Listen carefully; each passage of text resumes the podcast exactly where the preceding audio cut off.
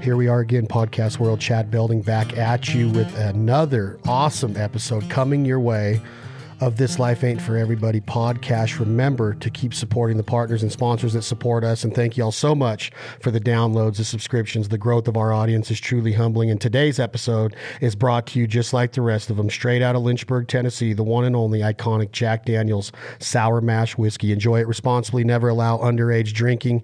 But remember to bring Jack with you for all of the good times, down times, sad times, high times, breakups. When you meet somebody and you're all fired up and you got that that puppy love feeling. Celebrate with the Jack Daniels. I can't tell you how many times Jack has been there for us, whether we're in Music City, USA, Los Angeles, whether we're on the East Coast, West Coast, up north in Canada.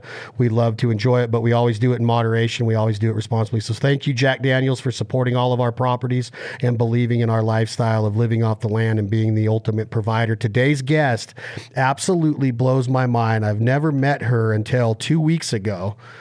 She came out here with a person that you all know from the podcast, Mr. Paul McDonald. You've been listening to a lot of his music on a- actual episodes of the Fowl Life season 12 airing right now on the Outdoor Channel. The guy is an absolute wizard. He's worked with some of the top musicians of our time. He's so humble. And then he brings this girl out named Leah Blevins to the West Coast. They went on what they called the Stay Home Tour. And that's what we're going to talk a little bit about today. But this girl is so awesome. She's a little angel. And I'm telling you, when her when her first word came out of her mouth on the microphone on stage two weeks ago, you could have heard a pin drop in the entire part of Nevada, Lake Tahoe, where we're at right now. Miss Leah Blevins how are you today? I am good. Thank you for the introduction. You're so awesome. Could you, uh, is that normal? Like, I, I know that you're so humble, but Paul, like literally stood there in like awe of every word you were singing that night. He was your biggest fan, even though he's seen every set in the last three months since y'all been on the road two months.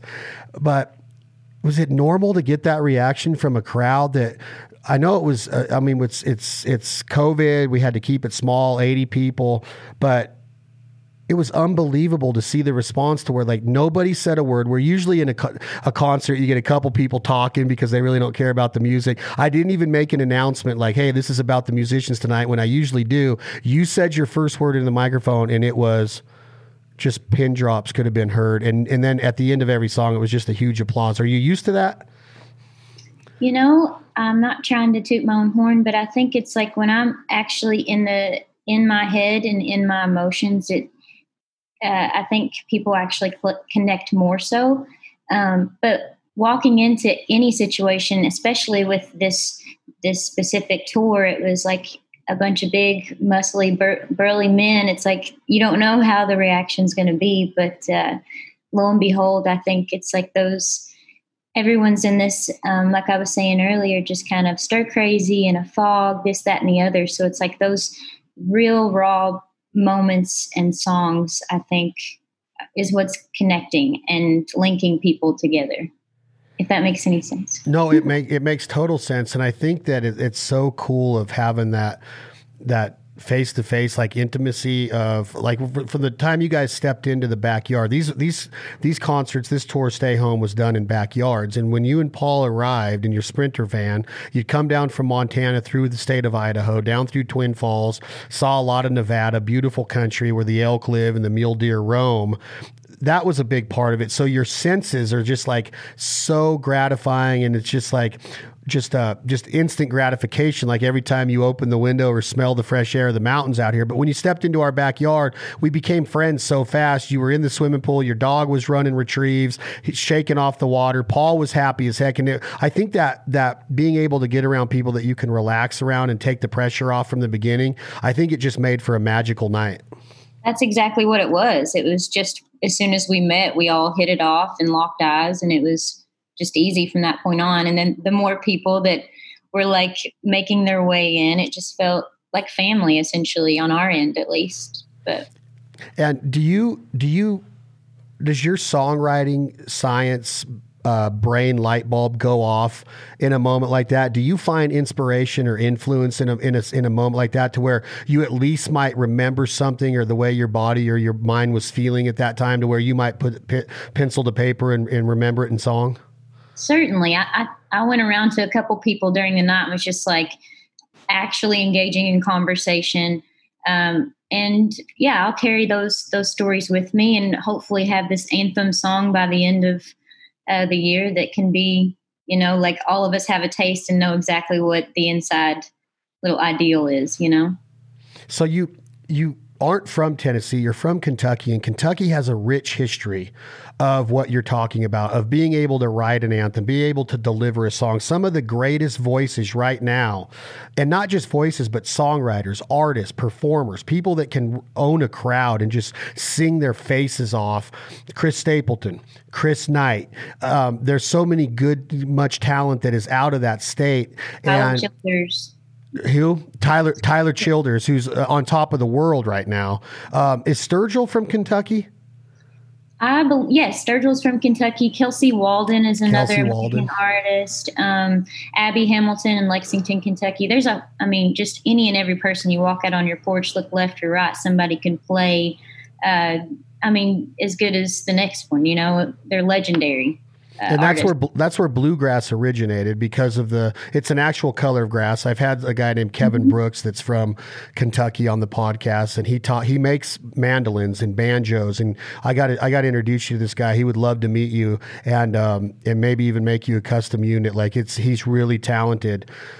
Um, the bluegrass, the Ricky Skaggs. There's a lot of good. I, have never, I've never really been a big, big um, bluegrass listener until like the last five years, and I absolutely fell in love with mainly just because of the lyrics. You have a lot of influence, in my opinion, when you write from gospel, church going hymns, bluegrass but then there's this other side of you that is like a like a force to be reckoned with, to where you can go all the way to a Janis Joplin type hippie movement, but then all the way down or all the way across the spectrum again, maybe in between that bluegrass and Janis Joplin. Then you got Emmylou and Dolly, like just like when when I tell people female singers in my life, Dolly Parton's my number one of all time. Like I could listen to Dolly sing the phone book every day. She's so awesome. But there's so many good female singers. It's a it's a it's like a mixture of all of that right there where you can hit you could sit in a church pew and sing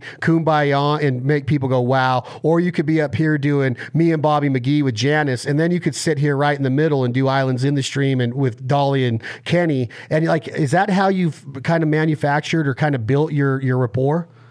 I think honestly to sum it all up like even this conversation it's like being able to read the room being a hypersensitive person and just like uh, sensitive in their own right of like actually being unafraid to be that way. And it's like, I think more or less I've taken pinches of every hero or artist, whether that be a man or a woman along the way, and not mimic it, but just pull something out of it and allow it to kind of seep through with what I hear and comes out of me for that matter. But so with with the names that I said growing up, are you getting influenced daily? Are you a performer at a young age? Are you picking up a guitar? Are you making your mom and dad and siblings sit down or aunts and uncles and listen to you sing a song? Or are they so proud of you they're like, Leah, get up and sing the national anthem? Or, or how was it growing up? Was music a big part of your upbringing? Oh yeah, absolutely, all of that, and then some. My dad is like this um, and he was a senator growing up. So, but he was like this uh, lover of Elvis Presley and karaoke. So he would come home from these massive events and we would just sing karaoke. And other end of that, my mother's side of the family, they're all musically inclined through the gospel um, realm and and then some. So yeah, I can I can remember as a kid, like probably about five or six, I was kind of bashful uh, then, but that was around when it started singing in church with my my older sister, who is seven years older than me, and then I have a twin sister as well. So we had this beautiful three part uh, family harmony along with uh, multiple family members as well. But uh, yeah, I'd say started young and then um, heard, I can always remember this vividly. It was the Dixie Chicks and the Bee Gees. My mom had these two cassettes and we would ride around in her black Bonneville and I would try and sound like humming wise. I would try and like mimic uh, every word of the Dixie Chicks Wide Open Spaces, now known as the Chicks. yeah, I think it's kind of, you bring that up. I think what a weird, weird, weird career. What, like, you go from being probably arguably the, arguably, the top female you know trio maybe female country band of all time. Um, mm-hmm. Natalie can, I mean, amazing musicianship with the fiddles and the guitars, but the songwriting, the the the way that Natalie could put words together was almost John Prine-ish. And then the politi- and then the politics get in the way, and they literally get not laughed out of music, but like gone to where now the world doesn't get to hear them. They've been gone for like ten years now, if not longer. Now they're back with the chicks. They take the Dixie off of it. Weird, weird, weird symbolism in their entire career to go to go from top of country music charts to like gone, like just in an instance. And it's just like it bugs me in a way, even though I, I am kind of opinionated in when you should say things and where you should say it. Even though I believe in freedom of speech, there's still there are some lines that have been crossed. But you talk about having something taken away. Like I would, I love listening. What is the song where they're like ba- banging on the buckets and they're talking about you got you might be tired, but you ain't haggard. You might got money, but you don't have cash. Remember that one? Like, you, but you don't have Hank. I think long time gone. Can you do a little bit of that? Do you know it? The rest is long time gone. No, I ain't hit a road since I don't know when. That's a blasphemy that I don't know those lyrics, but that's a great. God, that song. That was I my favorite Dixie Chick song. That was my favorite Dixie Chick song. Of, I, I mean, they were all great. I absolutely love what they did, but um, to hear you say that you were rolling around in a car listening to Dixie Chicks on a cassette makes me feel old. Like that makes me feel I'm like no way they had a cassette. Did they really have cassettes? But they did. And but so you're getting influenced. You're listening to Andy Gibb and you hear a song from the 70s like like um you know the the disco stuff or some of their love ballads like mm-hmm. um what's the one that I listen to on the lake all the time about love? How how far will your love go? What's the big BG song? Help me out. Is your love? How deep is your love? Okay, keep going. What are their big hits? Help me out here. I got the big, my favorite BG song, and I, am going to hit myself for not remembering this because I know I do that all the time. I can sing every word, but I'm horrible with like the title and name. Are you? I kind of am. Yeah, shamefully. I, I just can't. That's uh, how deep is your love? Yes. How deep how is deep your love? Your love? How deep is your? Love? Is that what you were singing? Yeah. Okay. Yeah. That song, holy smokes, man. I know, man. But that, so you got influence from the a, a great range of voices, the melodies that the Bee Gees could hit. Um, so what's going on now? You, you, what's going on when you're turning 14, 15, 16, getting your driver's license? Are you forming a band? Are you doing what other singers do? Are you going, getting ready for high school? You got a band. Are you in the band in high school? Are you doing drama? What, how does it start to parlay to where you get ready to make the you know make the plunge into becoming a singer songwriter and even moving to Nashville, Tennessee? Sure. Um, I had a band again with my sisters from like age 14 till I graduated high school. Um, and it was called Seven Feet Under. We did like mainly covers, mainly Miranda Lambert. That was all I ever sang if I did like a, a solo song. And then to fast forward, it was just like to go to college. There was a music scene in that college town that allowed a bunch of us, what you would say like outsiders, to to join forces and what have you. So I, I got in a group singing background vocals for this guy named Elliot, and there were four dudes and myself that moved to Nashville uh, when I was 21. Um, we all just withdrew from college and, and made the move because we were traveling back and forth and like within that region so it just made sense. And uh, moved to nashville the band um, i was doing a little co-writing here and there trying to get my feel for it um, and the band broke up and it was kind of in that moment of like here is the fork in the road. Am i going to stay or am i am i going to go back to kentucky and uh, form that reality? But uh, so i'm glad i stayed but all things uh, everything in that regard, I feel like led me to this point, uh, obviously, as it does for a lot of people. But um, really, being I was a background vocalist my whole life. Never in a million years would I have imagined that I'd be pursuing the artist route of uh, of it all, and really going for it at this point. But um, I'm glad I did. Again, to reiterate that, it's like everyone. I think it takes a it takes a lot of tests to get your own um, bold testimony. that you can essentially share with the world.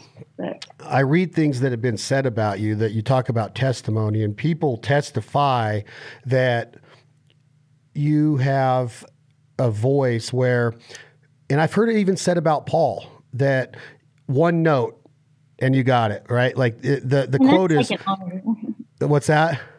That's an honor, like, and very, I mean, humbling at its in its own right. But they say that few artists have a voice you can spot from one note.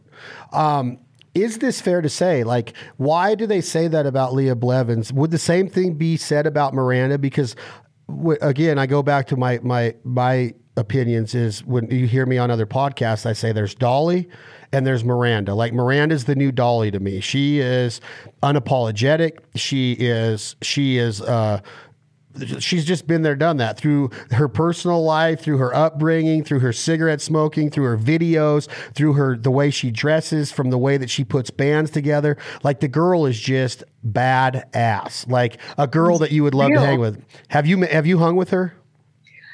Have. I feel like we've have similar like circles, but no, I've never met her. I think I that's like one of those people that you would try your best to play it cool, but give your allow the person 45 minutes to gain some composure. why why is she so good?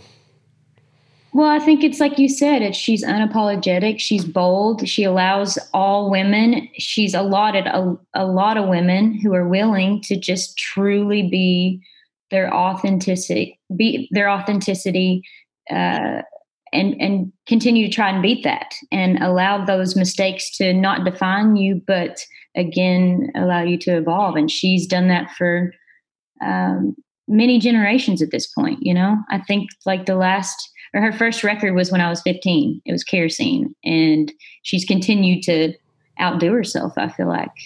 I feel the same way, and I think that she has a knack for a few things. She she knows how to write a song, but she knows how to deliver a song. And then on top of that, she knows how to pick the right song. Like when she did The House That Built Me, like argue, like such a well written song that, that makes people go, man, just to look at my childhood home in that way really is what song does to you and she knows how to do that she knows how to pick a, a, a, a banger that you're just like jiving with you know whether it's like you know it, will it'll all come out in the wash or a lot. Uh, you know, every song is. is I, I talk about how I've picked like personally try to tell my friends like that's going to be album of the year that's going to be album of the year i did it with Traveller which that was probably a no-brainer because stapleton's on another level but then i did it with mr misunderstood with eric which when i heard him sing that the first time on the acms i'm like man that's a badass song and then when the album dropped i'm just like wow, this album from song to song is insane. And then the double Miranda album comes out. It might have been vice versa with Church, but I'm in Florida and I looked at my buddy Brett Cannon and I said, that's album of the year. And then it wins album of the year. And and she just keeps blowing my mind with every every time she comes out with something, you're just like, man, like Tin Man just went number one. What a song, right? Like, it's what a song. Golden. I know, man. It's like, how are you pumping these out of you? And she writes on, on a lot of these too, which is also pretty notable, if you ask me it's kind of a rarity these days. Yeah, so I just think that it's cool to hear about like your influences. I feel like if I had to guess in some of the stuff I've read on you, are the Dollies, are the like when I've seen Emmylou in concert, I've heard her. I, I love what Emmylou does. What would you, would you have um, a, a, a package of male influences too that really like growing up with your dad and the, it, it, would Elvis be one with his gospel roots and being from Mississippi and moving to Memphis and uh, and all of the touring he did and how he lit the world. I mean, he was the most controversial rock star of all time, probably with what he did with civil rights, what he did with the sexual movement, with mom and dads not wanting their kids to see his hip movements. Um, where, mm-hmm. Did you did you grow up in a family to where your dad and mom would tell you stories like, oh man, when we were your age, Elvis was you know because my mom always tells me about Elvis stories, but but is Elvis an influence, or what? Who are the males that influenced you? Definitely Johnny Cash, uh, Dwight Yoakam, Keith Whitley is up there. Um, this band called Bread. I don't know if you remember them. My dad used to be obsessed with that band. Um, so yeah, there's a few I feel like I'm blanking right now, and even moving, uh, going through high school and on through college and to the present day, it's like there's there's um, artists from Kentucky that inspire me. There, there's a band called My Morning Jacket. Jim James is just like sensational. You should check them out. Um, My Morning Jacket. Mm-hmm. They're all from Louisville, and Jim James is just like one of these next level dudes. That I mean, he he paves his own road, in my opinion. And he's the lead singer of of my morning jacket. My Morning Jacket. Yeah. Is Black? Like, or go ahead. No, you go ahead. I was just gonna say, I feel like my musical taste is all over the place. Like I, I grew up listening to like uh, heavy, like rock music, classical. Stevie Nicks is like an idol to this day, and then it's like going through the motions of like past stoner days and listening to you know bread and uh, then the Everly Brothers. Like there's just a there's a huge influence, but all correlated. Um, hip hop at all? Were you a rapper at all? Do you like any of the hip hop? I, I, can I can still spit some Eminem, but I, I need to. I watched the evolution of hip hop, and that was like the most enlightening thing for me. What a great documentary! What a great awesome. documentary! And you can watch it again and still like receive the knowledge in a different way. I've I've watched it. I've watched the whole thing all the way through, and then I've watched certain episodes two or three times. I watched when they got to Nas because I'm a big Eminem fan. Like I consider him the best of all time. I, I I was on a podcast yesterday with Randy Montana, the songwriter, and I said Eminem's a genius, and he goes, "Yes, he is." He be um but the Nas stuff, when they got to Nas and what he was doing with his the producers he was picking and how he was putting all the sounds together, and that first album that dropped like 19 songs and just took him to a, another level. And he's considered one of the best. Eric B and Rakim. I, I'm a I love the evolution, that whole documentary. But I just love my whole life. I loved Rob Base growing up. I could do "It Takes Two to Make a Thing Go Right" and all that stuff. Just like Fugees. I, I, oh my god, I love the Fugees. I don't know if they're, they're the Fugees were awesome, and and the Fugees were uh, they were in the evolution of hip hop a little bit, but yeah, mm-hmm. I love I love a lot of, of of myself. I have a wide range of musical influence too. That I could I love listening to everything that that I grew up on still. I can listen to a Quiet Riot album. I can listen to a Cinderella album. I can listen to, uh, everybody knows I love Guns N' Roses, but then you bring up somebody like Dwight Yoakam that literally should be played every day on modern country radio so people and artists that want to make a career in this understand what pure talent is because that dude is is in the top of all time for me as far as songwriting, performing, acting, all of it. Yeah, I had no clue. I was someone showed me that the other day. He's in a few films. You would oh, never know. man, I, he was man. This remember this quote right here. He's like, uh, how we going to practice, Randy? We ain't even got no lyrics. That was Sling Blade. He played the, the, the real mean guy in Sling Blade. and then he was at the very beginning of Wedding Crashers when him and Rebecca De Mornay are getting divorced, and Vince Vaughn and Owen Wilson are sitting there at the table, and they're like, "Well, we see the half, the glass half full. Y'all are seeing it half empty." And he's like, "No, baby, you take the you take the Sky Miles." And she's like, "You take the Sky Miles." He's like, "Well, I did earn them." And she's like, "Well, yeah, traveling to see your whore and all this stuff." You remember that scene at the very beginning of oh, Wedding man, Crashers? Gonna rewatch it when we get off this. It's the very first scene of Wedding Crashers. That's Dwight Yoakam getting divorced from Rebecca De Mornay. Oh my god! And then he was in He's four. he was the, he was the preacher in Four Christmases. Man, uh, the other Vince Vaughn movie. Incognito. I wonder if Vince Vaughn has like an obsession with Dwight Yoakam music or something. He's like, I must have him in my films. He's got an obsession with him and Billy Bob are tight, tight friends. So um, things that Billy Bob Thornton are involved in, like Dwight Yoakam. Oh. There's a new show right now on Showtime or something about that lawyer that Billy Bob plays, and then Dwight Yoakam's in that as well. That's that's Man, yeah, he's in a new series. I don't have Showtime, but I, I feel like if you want to pass your Showtime information along, I'll gladly watch it. Yeah. Oh, my password. I'll have to get my password. Is that legal? I don't know if you can do it across state lines. Well, I probably shouldn't have said that. Actually, uh, don't matter. What are they going to come run us down? so the influence you have, are like it's it's really cool to see how now you start to turn into. Uh, come into your own, I guess you would say, of the songs you're writing, the songs you're producing.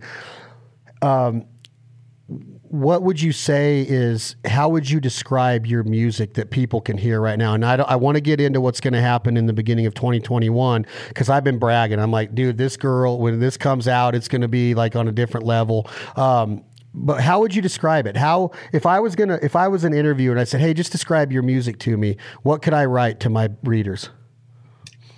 I would I would say it's it's emotional and and raw in um, everyday life experiences. Very relatable in a gut wrenching way, but also like a sense of clarity. And the sense of clarity in a song that I listened to today about. Um, I just want there's there's a song called there's a lot of hype about the EP you put out the Running EP and there's there's a song on there called I Ain't Good that mm-hmm. um, the production on it is different from the way I've heard you sing it live so I love both of them but that song is man, I don't know. Like that's a very emotional, raw song of what life. It doesn't make, need to necessarily be a breakup, but it, it can be anything that throws you a curveball in life that brings you to the darkest of dark spots. And I've been learning that that's okay. Like s- things can help you get through that, but that is okay to feel that way. And your friend and my friend Brent Cobb has taught me a lot over the last two years that it's okay to be down and sad and depressed and in a dark spot and because that's life. It's not everybody wants to avoid that or sugarcoat it with uh, the happy go the happy feeling of a, a picture on Instagram because everybody's living their best life but nobody really wants to get down and I, and, and maybe it's because if when I'm feeling you know that in, you know down or depressed or sad i want to be able to come out of it. I want to be able to live that just through me. I don't want to have to s- put up a picture and get somebody to give me a comment like oh hope you feel better or everything's going to be okay. I don't want that generic pick me up from a bunch of strangers all over the world. That's why i think that there's stuff that's still sacred Leah Blevins that you don't have to necessarily have out there on Instagram to where if it's a love moment or it's a sad moment or it's a moment that should be authentic, authentic to you, I don't want a bunch of people to know about it. I, I want to be able to feel that and not and not disrupt it or or muddy it up by a bunch of comments coming in that people don't really know how I'm feeling. So that's what music does, right? It's okay to be dark. It's okay to be down. So, what is that song saying, and what what kind of state are you in when you're writing it and getting ready to put it out?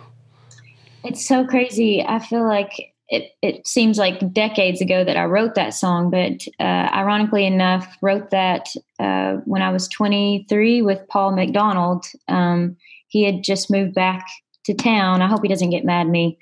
Uh, showcasing the, the actual meaning behind it. But um, he was going through like a public, uh, public divorce, and um, we were just kind of like filling out, and I was singing things into the mic uh, randomly over a melody, and and a lot of those words just kind of came out with where he was at, and at that time I was in a relationship that was uh, not really fulfilling, and it was more or less my end of saying how I felt, and he as well, and um, there's this piece of paper that my friend gifted me of Stevie Nicks, and it has a bunch of um, uh, dictionary writing on the back of it. And Falcon was listed on one of those um, um, on the back of that sheet of paper, and it was about deceit and actually renewal from that that moment of despair. So we went with "I'm a Falcon in my sleep." Um, but it's like again, we all are to touch base on what you were saying before that, it's like we all are told to like make things picturesque or sweep whatever pain is uh, on the inside under the rug or suppress it. And it's like we're human, you know, and it's it's making those things not so taboo to discuss. I think along the way, but it's also just again being the taking one for the team and not being at least in my opinion i'm i'm unafraid and unapologetic to uh, show those all those moments through song or uh, through conversation you know and that is why that now that you say that it just brought up another point that i've learned in my conversations with artists like yourself both of the male and female variety that you don't own that song anymore that like you came up with it, but as soon as you put it out to somebody like me, you lost ownership of it. Like that's my song now, right? Yeah. Like like here's a quote from Randy Montana that's hilarious in a way. He wrote the big smash hit last year for Luke Combs. Uh, Cold beers never broke my heart, right? Long neck, ice cold beer never broke my heart. So Randy writes that song, and at the CMA Fest, he's at Nissan Stadium, and Luke is closing out his set with 70,000 people there, or however many that stadium holds, big, and he closes it out with Beer Never Broke My Heart. Well, Randy's drinking a little bit and he's got his arm around his wife and he's got some strangers to his right, and he just leans over to this total stranger, Leah, and he goes, Hey, I wrote that song. And the stranger looks, the stranger finishes taking a drink out of his cup and he looks over at Randy and he goes, Hey, I wrote that song. And Randy goes, oh my gosh, what the, that's like the greatest response I could have asked for is like, cause he, you don't have ownership of the song anymore. That guy's literally sitting there thinking, I just wrote that song because the football teams let me down. My girlfriend broke up with me. This let me down. That, but a cold beer has always been there for me. Right. And that's yeah. what song is. You, you lose ownership. So when you're in that position of Paul going through the public divorce, which he's told the, told everybody on this podcast, Oh, um, he told everybody about the divorce and we got into it a little bit, but thank God you're there to to be able to put these words down to see what he's going through. And so I'm going to ask you, if you don't mind, can you do a little bit of that one? Yeah, absolutely. I love this song. Thank you. That, I swear, who would have thought? Again, it's like the one song, "Little Old Me." Um, I will do. Should I just do like a verse and a chorus? Mm-hmm. I don't care. I love everybody. You can do a verse and a chorus because I might ask you to play. Do you remember your song, your set list from when, when you were here? No, I made it up as I went. well, you might have to sing a few more of those because I, how how pretty is the videos that we got there? Did you have some Tyson, awesome? Shout out! To, what is his last name again? Waldron. Waldron. Well, Tyson killed it, and tell him I said so. he will. He listens to this. He's he does a good job. Okay, dear. All right. This is I Ain't Good by Paul McDonald and myself.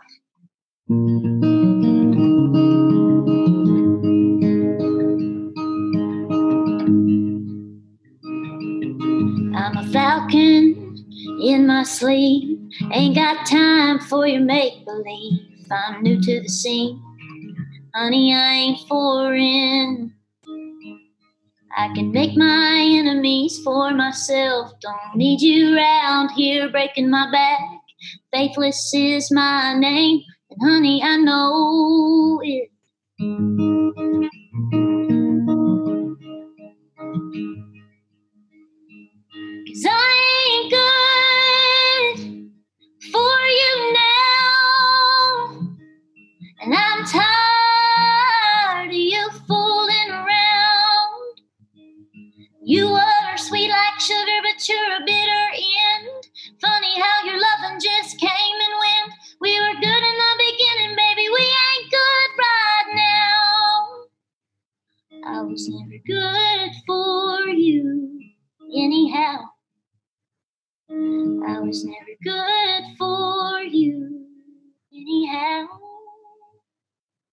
Was never good for you.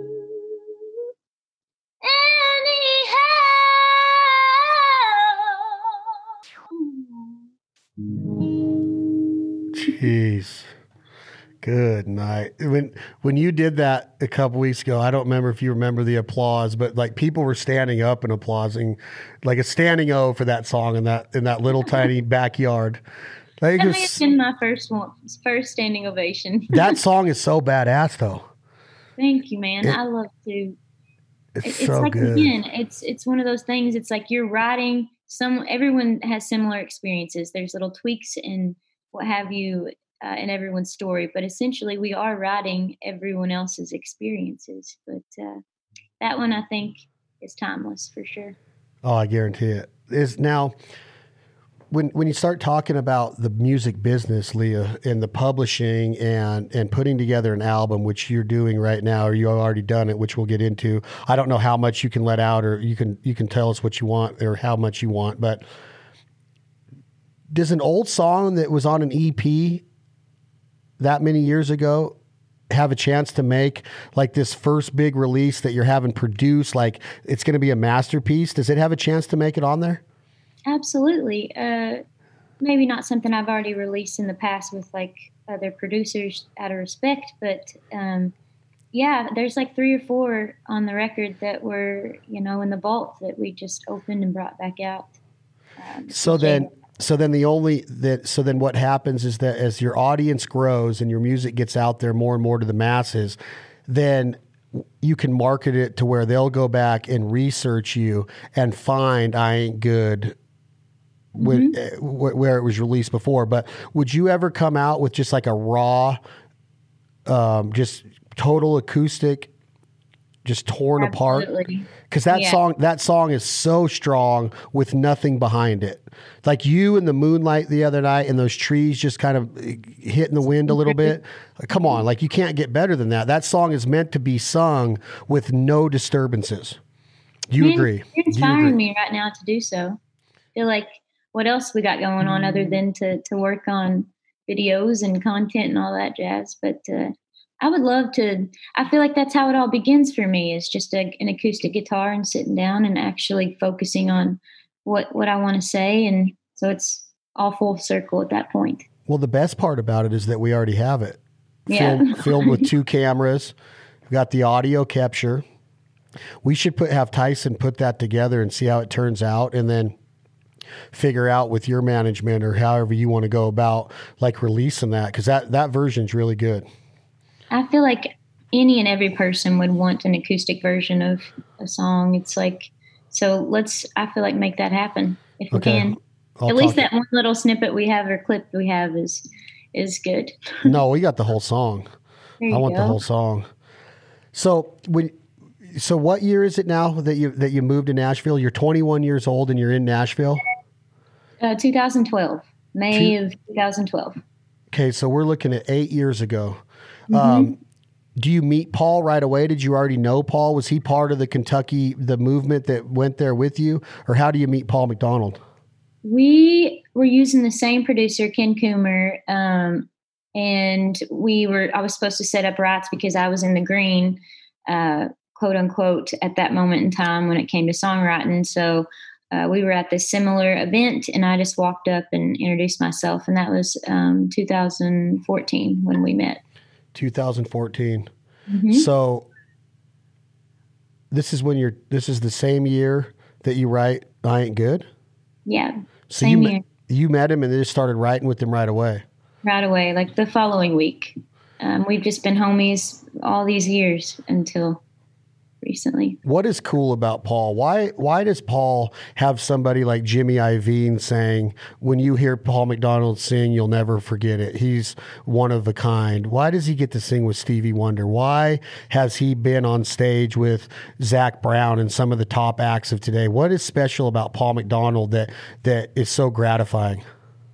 I think his spirit. He's like um his spirit is like undeniably like captivating. Like he's got like that minus that big smile that, that, he has when you first meet him, but he's he's a very genuine person behind the scenes and in front of uh, regardless of the amount of people. But uh, yeah, I would say he's just got a he's got one of those um, just kindred souls. So when you meet him, he's he's hurt. He's like in a bad spot. Is this hard on your psyche as you guys are becoming homies, as you put it? Is it hard on you to see Paul going through this, even though you don't really know him yet? Um, because he does have that spirit that you know how big his smile is and you know how sweet of a human being he is. But when somebody's hurt is it bringing you down? Are you in a place right now to where you get to be his rock a little bit, and you guys start to build this friendship and this and this and this foundation of songwriting majesty together because of his pain? You start to really be there for him, and you can not not be there for him. Sure. I mean, everything you said was completely accurate. It's like uh, anytime you get in a room with somebody to formulate a song, it's like the most vulnerable feeling and if it doesn't hit right away then you just find yourself looking out the window for a couple hours. But right away we connected and i feel like i'm i'm very observant in a way that i can feel someone's pain through their eyes essentially. That may be too hippy dippy but it's like a i think more or less yes i, I felt his emotion and he probably read me as well because it's like uh, misery does love company. So you can kind of gravitate to the ones that are like-minded and whatever feeling they're having, I guess. But yeah, we connected right away, and that's why we were able to write that song. I feel like. I think it's so cool to use the word misery too. not mm-hmm. cool, but there's been there's a word there's something that is that comes out of misery that I go back to in social media and in today's world, it's so easy to look at everybody's best life and all the smiles. But mm-hmm. even when you take somebody that you think is on cloud nine, let's take the the biggest musicians in the world, the best athletes in the world, the richest people in the world. Um, like even Merle Haggard, who is considered by many the best country voice of all time, which he it's hard to argue that. but he had a vo- he had a line that said, "Here I am again, mixing misery and gin." And when you hear that song and you listen to it broken down, you're in a honky tonk around a pool table with your friends and it comes on and you're toasting and you're just listening to Merle. But when you break it down, Merle is hurt. Merle is Paul McDonald in 2014 and Leah Blevins in 2014. Eh, think about how how how strong song is for Merle to be able to put that down. Yeah. And then here we are in 2020 talking about it. And what it does for me to hear it is that it's okay to be sad. Everything's going to be okay. We can get through this, but don't rush out of the sad part. Don't don't uh, don't make it generic. Spend your time in there. Get in there and, and get to know it. Get to under, taste it, smell it, feel it. Understand what how bad life can be, how hard and tough life can be. Because as much as you want to think that the richest people in the world are always happy, you're wrong. As much as you want to think that all the best musicians are up there getting people screaming their lyrics at them and, and, and getting meet and greets and getting autographs, trust me, they're not writing these songs because they're happy all the time. the country music, a lot of it was built on sad times, but a lot of rock and roll was too. It was built on, wow, man, life can kick you in the teeth, and it's up to us how we react to it. But a lot of us try to rush through that part of misery and it's okay to have it where you it, it's the it's the the process of coming back from that that's going to make us appreciate life that much more. Would you agree with that?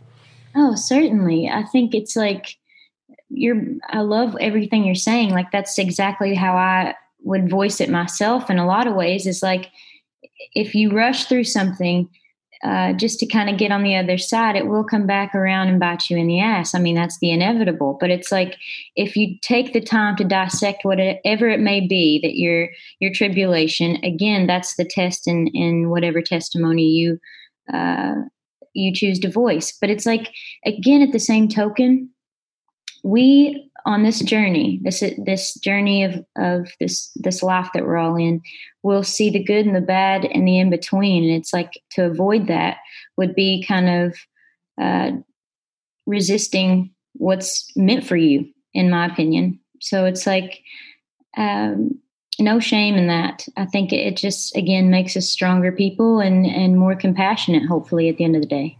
Because a lot of times in life, Leah, when you start breaking down life, you you I heard I remember being young and hearing people say take this time to work on yourself. Where a lot of people rush in like if let's say a breakup happens, a lot of people have that that wiring to say I need somebody else in my life right away. I have to jump right back into something and and let them relieve my sadness. Let them be there. Let them, you know, try to be right back into a relationship again. Where I've kind of gotten, I had, I, I have the mindset of though that advice long time ago. Take this time to work on yourself. You can't, you can't take a broken person or your broken psyche of yourself and jump right back into something and think that it's just going to be different than it just was the first, the last three years or however long this prior relationship was. Where I see a lot of people like, "Oh, I'll be fine, bro. I'll be fine. I'm, you know, I, this one's awesome. This is the new one." I'm just like, no, like chill man like this life is about individuality too you you have to work on your foundation and if you get broke if that foundation gets a chip in a brick or the pipes start to leak a little bit or or it starts to cave in a little bit You've got to take the time to rebuild that and work on yourself, work on your home, your body, your temple. And people forget that of of of your all you're really doing is setting your mind up and your psyche up for failure again because you didn't take the time to really evaluate the misery and the sadness and the loneliness and the depression and the darkness. Like I want to sit in a dark room, like Brent Cobb tells me, and goes, just sit there and mm. think. Get to know yourself. You don't have to reach for your phone. You don't even have to have somebody laying by you all the time. That's what the road has taught somebody like you or Brent Cobb or myself is that I wake up in a lonely room of a lodge or a hotel or a camper, and I often think like, man, I'm lonely. But then I, I, I get my feet under me 30 minutes later, and I'm like, I feel better. I'm going to take this day on, and good things are going to happen because I am learning how to process that bad that sadness, which isn't bad. It's not the bad part of life. It's just sad sadness, it's loneliness. I'm learning how to process that. And that is what I feel is a big part of songwriting. If you can't process that loneliness, you're not going to write a good, authentic song. You're going to write some cubicle country song that's going to be pushed out and get a lot of money of it, to, a lot of money behind it to try to go to number one. But it's not going to make Chad Belding out in Lake Tahoe go, "Oh my God, that's me. That's taking my breath away." That is not to bring up that song, but that is like that is what music is supposed to do. It's supposed to let you process who you are and what our meaning and reason is, right? Absolutely. It's the one thing that we all again to to be cliche, it's the universal language and it's like if if one person came to me and said they didn't have something con- like some connection or musical uh, attachment to like a memory, then I think it'd be a lie. It's like um, I think I also think it depends on the person because some people are able, like you look at a doctor, they can just shut off and go perform. It's like it, I think within every job description, you have to kind of put on the helmet and and walk in. But uh, yeah, I think more or less um, you hit the nail on the or hit the what is the expression? The nail on the head. Yeah, you had it right. Yeah, there you go. with with everything that you just said, it's like. Um, I would I would much rather hear a song that's going to bring tears to my eyes for whatever reason, whatever that speaks or says about me. But um, it, it is about like the the experiences that we we all have and aren't afraid to speak about for the sake of others.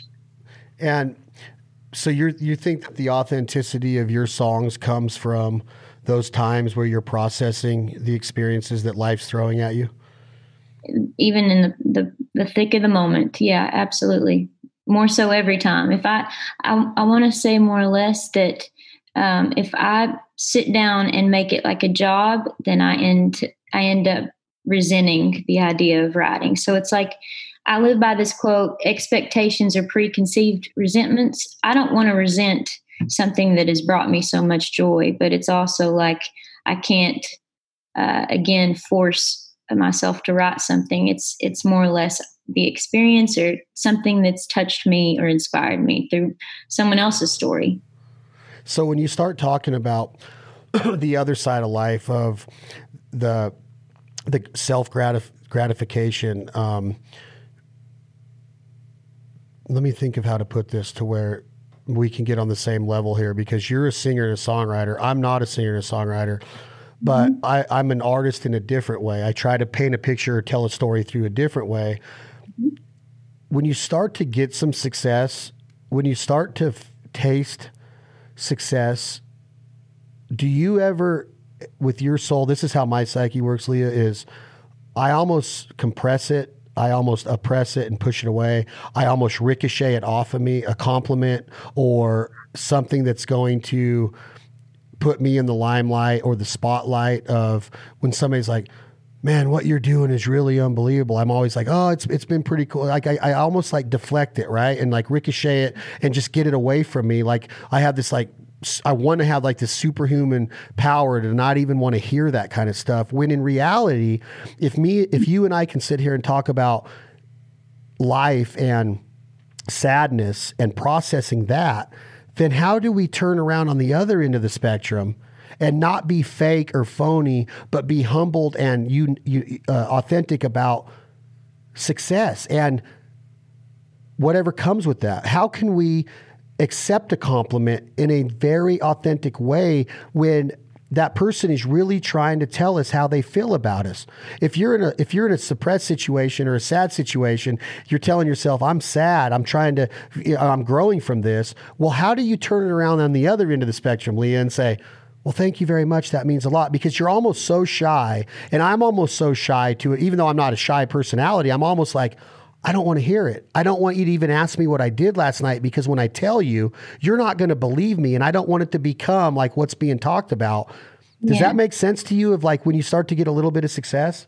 I think that's modesty in its own right. And uh, it's it's a practice. I think if if you can attest to this too, it's it's been a daily practice for me to accept compliments, but it's it's not someone else's baggage. It's only on me. So it's like, um, yeah, I think it's I I pray for humility. I feel like it's something you don't just uh, you you're not just granted that. It's it's a daily practice, and I think also to touch base on what you were saying, it's like I also never want to lose sight that we are all from the same seed, from the same cloth. We are all human beings with lung in our air, or uh, air in our lungs, and uh, I just think it's more or less. I'm not trying to. I don't need fortune or fame, so I'm not going to allow that to intimidate me if someone else has it. Is pretty much my motto. But will you be able to accept it when it happens with an optimistic outlook on your career and as talented as you are and as young as you are and with what this album that's going to come out in the beginning of 2021 which we'll get into before we end this conversation will you be able to accept it or does it make us do things that we would have never done if we could have just stayed on the path of growing and trying to achieve success and trying to climb those rungs of the ladder with everybody going, go Leah, go Leah, you're making it. You're but now all of a sudden Leah makes it. And now it's like, she's not that good. She, she, now you got critics coming out of the woodworks. Are you going to be able to take the critics? Are you going to be able to take the success? Because there's a lot of sadness, and I'm trying to bring this all the way back to what we talked about 20 minutes ago. There's a lot of sadness that comes with the the success and the riches and the money and the awards and the Grammys and the red carpets and the limousines and the champagne. And there's a lot of success that uh, and, or a lot of sadness that comes with celebration and success. There's a lot of artists that have not understood that in my opinion and it almost tears them down to whether it becomes abuse or whether it becomes too much self-gratification Mm-hmm. Are you, with how humble you are and how simple you are and how sweet and tender and, and innocent you are and shy, what's going to happen when you blow up and you have to walk up in front of hundreds of thousands and millions of people on TV watching you accept a Grammy and you talk into the microphone and you can't just sit there and go, I know that we're all cut from the same cloth and the same seed and the same air in our lungs. You're going to have to say, I deserve this in a way. You have to be confident in accepting that success. And I think that is hard as hell. And I think that that's what brings a lot of sadness too. Sure, man. I, I feel like it's it's one of those things. Uh, what I'm willing to share with others, it's like no one knows what I feel as though I've earned from the behind the scenes efforts of growing on uh, the internal aspect of things. I feel like no one knows what they would do in any given situation until they are given that that opportunity. I I feel like for me, um, in order for me to obtain and successfully maintain what could potentially happen with this next record or in my career, uh, I have to stay in that boat in that mindset of yes, we are all human beings at the end of the day. I would accept what is given to me because I earned it as a person and an artist. It's like uh, it takes a ram, a very rare person to endure this path of just subjecting yourself to the world, essentially. Um, but yes, I know that I could. I will step up to the plate nice. every single time. Nice. And do you feel in your psyche that it's coming? I do. I think I've been in this um, preparational season for a, a, a while now. Um, and like everybody else, there's so much uncertainty. It's like I don't want to. I don't want to get too too much into the future tripping aspect of things, but right now I feel like I'm being prepared for something greater than myself. And do you think that when it happens on that given night, when you get the word or whatever the success might be, who's the first person that you talk to? Is it Paul because of what happened starting in 2012, 2014 timeframe? Is it mom and dad because of the karaoke's and the Elvis and all of the inspiration? Who is it that you call first? Assuming that you're going to be by yourself when you get the news that hey we this just happened or this just happened with the album or the cut or the single or whatever who when you get that big success in the next year who do you go to first I, I would say uh, confidently my sisters and then my papa, for sure, and then mom sister. and dad shortly after. so, do you, do you when you talk about your sisters, do you bounce a lot of your ideas in your life and your personal life off of them still, even though it's through phone? Are you guys that tight and best friends to this day, even though there's distance now? Yeah, definitely. I think even more so now that we're all uh, at this age in life, and um, just different paths. But yeah, I, I think more or less it's like that bond can never be broken. And musically, um, I owe all the credit in the world to them for me being where I'm at today. What are you thinking then? I want I want to get into another song from that night. What were you thinking when you or it, not just that that particular night, but how does an artist l- look at a fan or a potential fan? And I think you've already said it. Is it just that your honesty is going to come out, and then it's up to us on how we accept it? That's all. Yeah, that's it. Like I, I no one would ever expect again to walk into a place with all your friends are these massive muscle bearded guys for someone to just sing from where I'm at, you would never anticipate that to be the case. But it's like, again, just being honest, being real, staying true to who you are is the only, I think, successful way, if you want to use that term, or if I want to use that term, uh, to go about it. And then organically, people actually do are much more drawn to that than this facade that uh, people put money behind. Do you know the only complaint that I got about that night? Do you want to know what my only complaint about Leah Blevins that I got was? Oh Lord, let's have it. It was a kind of a positive complaint, but I heard from at least 10 people that they were irritated that you didn't have more merch. This is an issue. I, I, I, was, I'm aware of. I was getting calls saying, "Hey, do you think she has shirts available somewhere? I really want to support her. I want, I want more of her merch." And I was like, because I, I set up your merch table for you and Paul that night, and I'm like, I, I think that we're going to need some more Leah Blevin shirts. And sure enough, people are like, we need to get them. So I think that that's one thing that we. Uh, that we got to get coming pretty soon, Leah, is a, a, yeah, a, a, pretty good selection. But that's the only, that whole night, everything that went into that night was like from the food to the, the, the, gosh. the what? Hendrick is a beast for sure. Him and Skidmark did awesome, huh? Oh yeah, they're great people too. That was like a meal for a a queen. That they uh they love doing it and they're they're so supportive, but they you know they can't quit talking about that night either. There's just some nights that happen to where you're like, can we ever relive that? Can we ever do that again? It's like hopefully we can, but will we ever get that feeling back? There's even songs about that. Like, can I ever get that feeling back? because when it's over and the next day happens and you're and you're cleaning up and you're like you know going back to life mm-hmm. That's another thing that the psyche has to deal with is you're just it's life. You got to go back to life. We might have that experience again. I've seen it with celebrities too to where when that night's over and they're back in the hotel room watching a&e or whatever they're, they're just a normal person again. And like all that momentum and all that adrenaline's gone and some people can deal with that, and some people can't.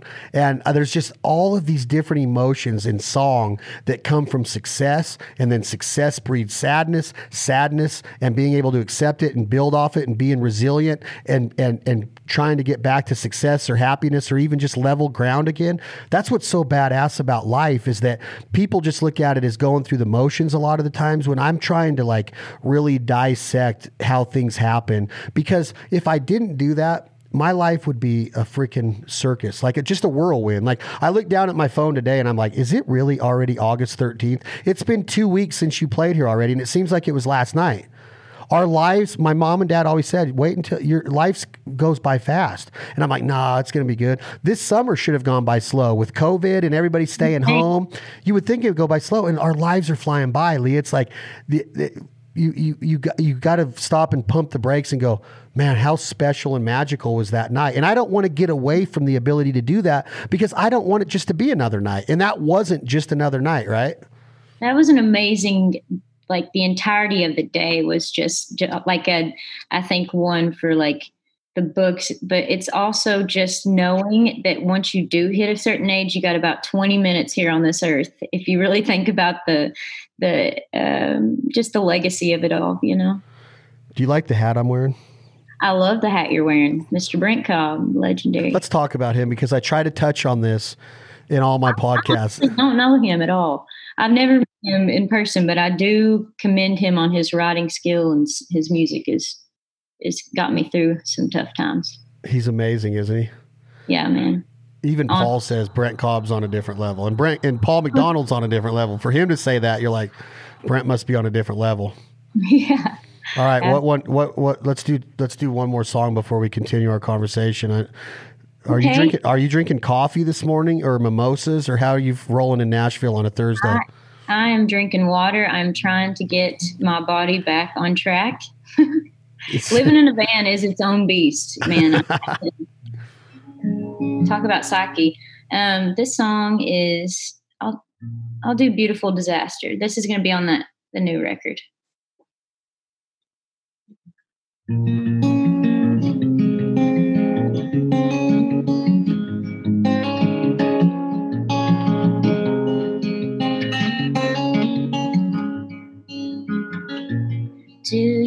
Years too late, different directions.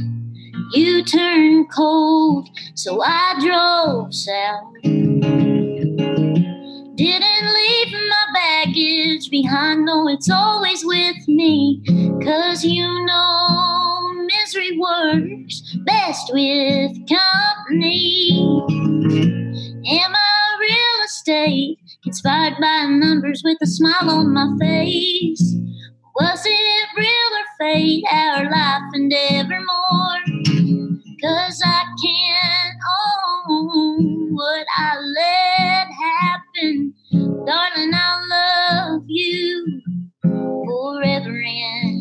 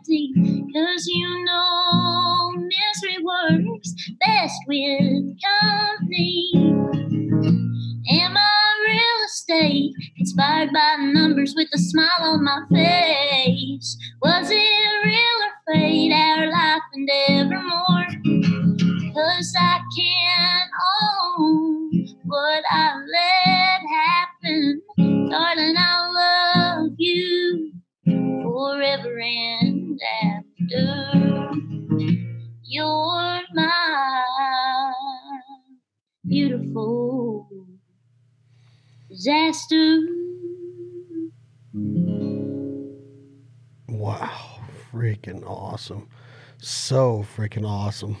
Thank you. Inspiration behind that one? Uh, I was spending time with a fellow, like uh, very um, nonchalant, and he had just gotten out of a divorce. And um, it was like just the story of him like leaving London where he moved and then came back to he's from Kentucky as well and then moved back and so that's where some of that uh, came from essentially. Wow. Not even my story, his. but you wrote it. I did write it. Do you do a lot of co-writes, Lee, or do you write a lot on your own? I had a pub deal uh, in 2016, 17, but since then I just stayed away from that. I wanted to like really learn the guitar properly enough to play and, and write for myself. Uh, just kind of burning at, at both ends and needed a break. I want one though. I need a pub deal. okay, well, it's coming, I'd imagine. But so, what is what do we have to look forward to going into the fall, winter, and the beginning of 2021, and hopefully 2021's much better. Even though everything happens for a reason, and we were we, we had to deal with 2020. There's a lot of lot of uh, things, a lot of curveballs thrown. What's going on though? What do we have to look forward to? What's the announcement? Is the the album's coming out when? We are hoping it will be out April of next year. Um, release a single three months prior to that, um, and then the record will be out. Tour and play arenas and see the world, preach the gospel. Do you have an idea of what your first single will be?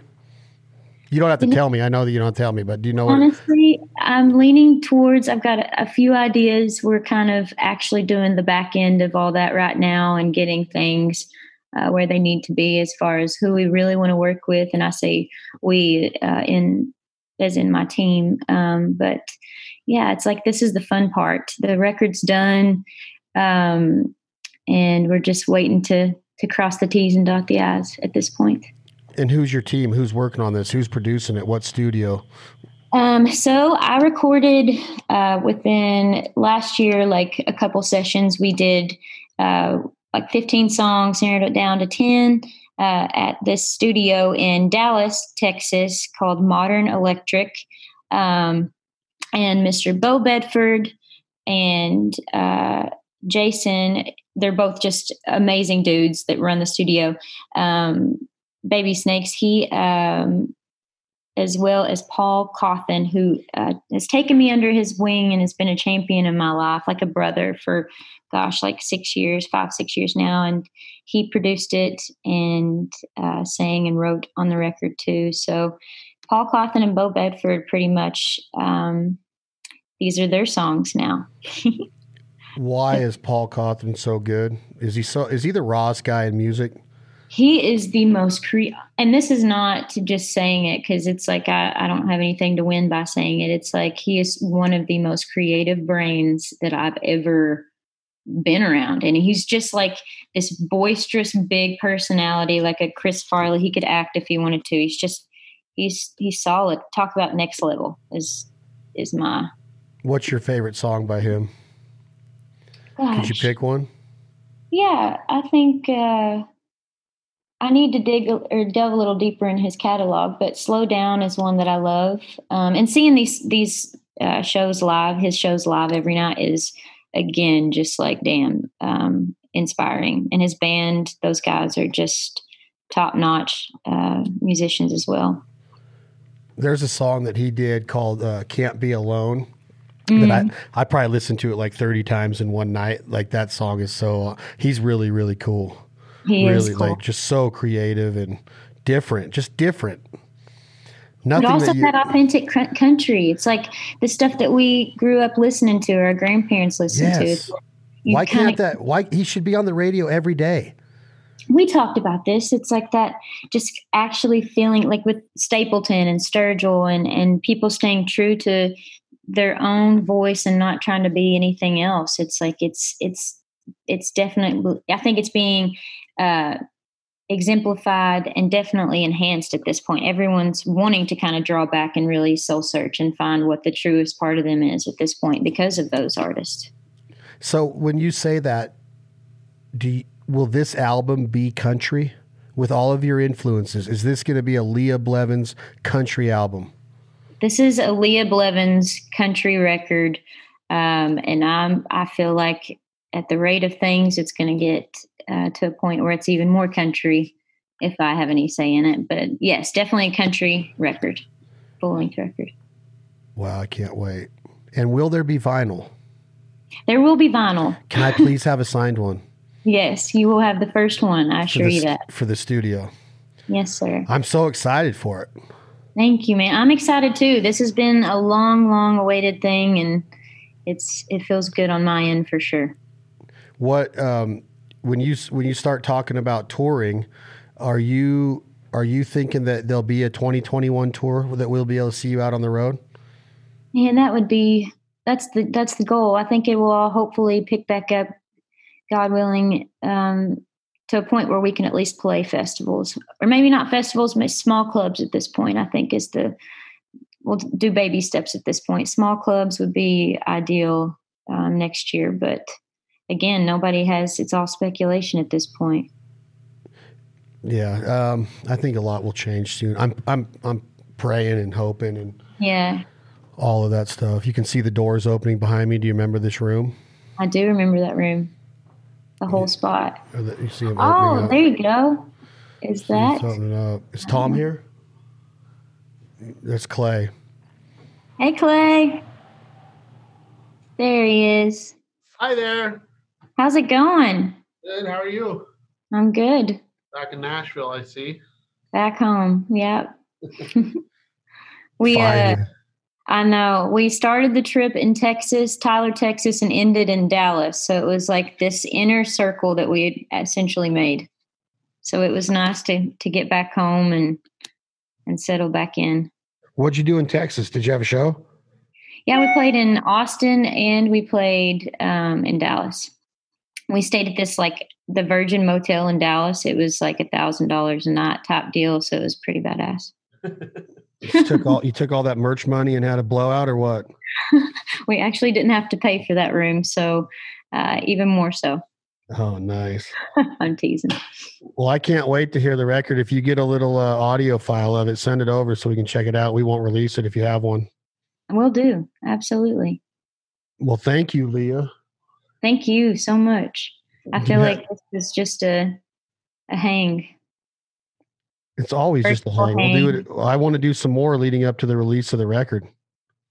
Dude, you guys are stuck with me. We're lifelong family at this point. I'm, well, I'm glad. Too. I'm glad that TV better start having Fowl Life episodes on it.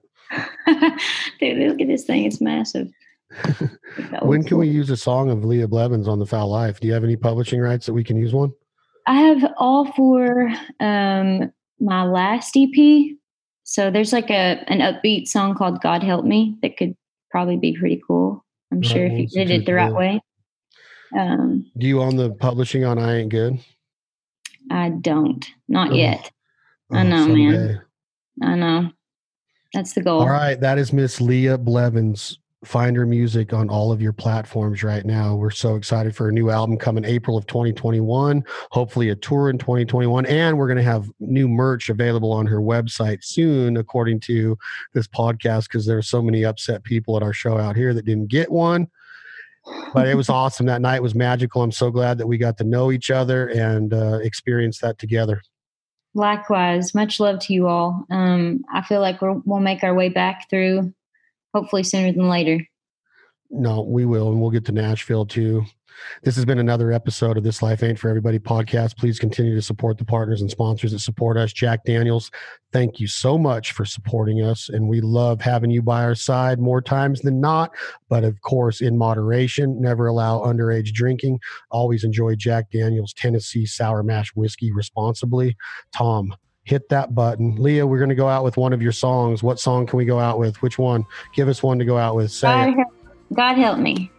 Tom, this will be Leah Blevins, Tom and Jake, Leah Blevins. God help me. Thank you all very much for joining us for another awesome episode of the podcast.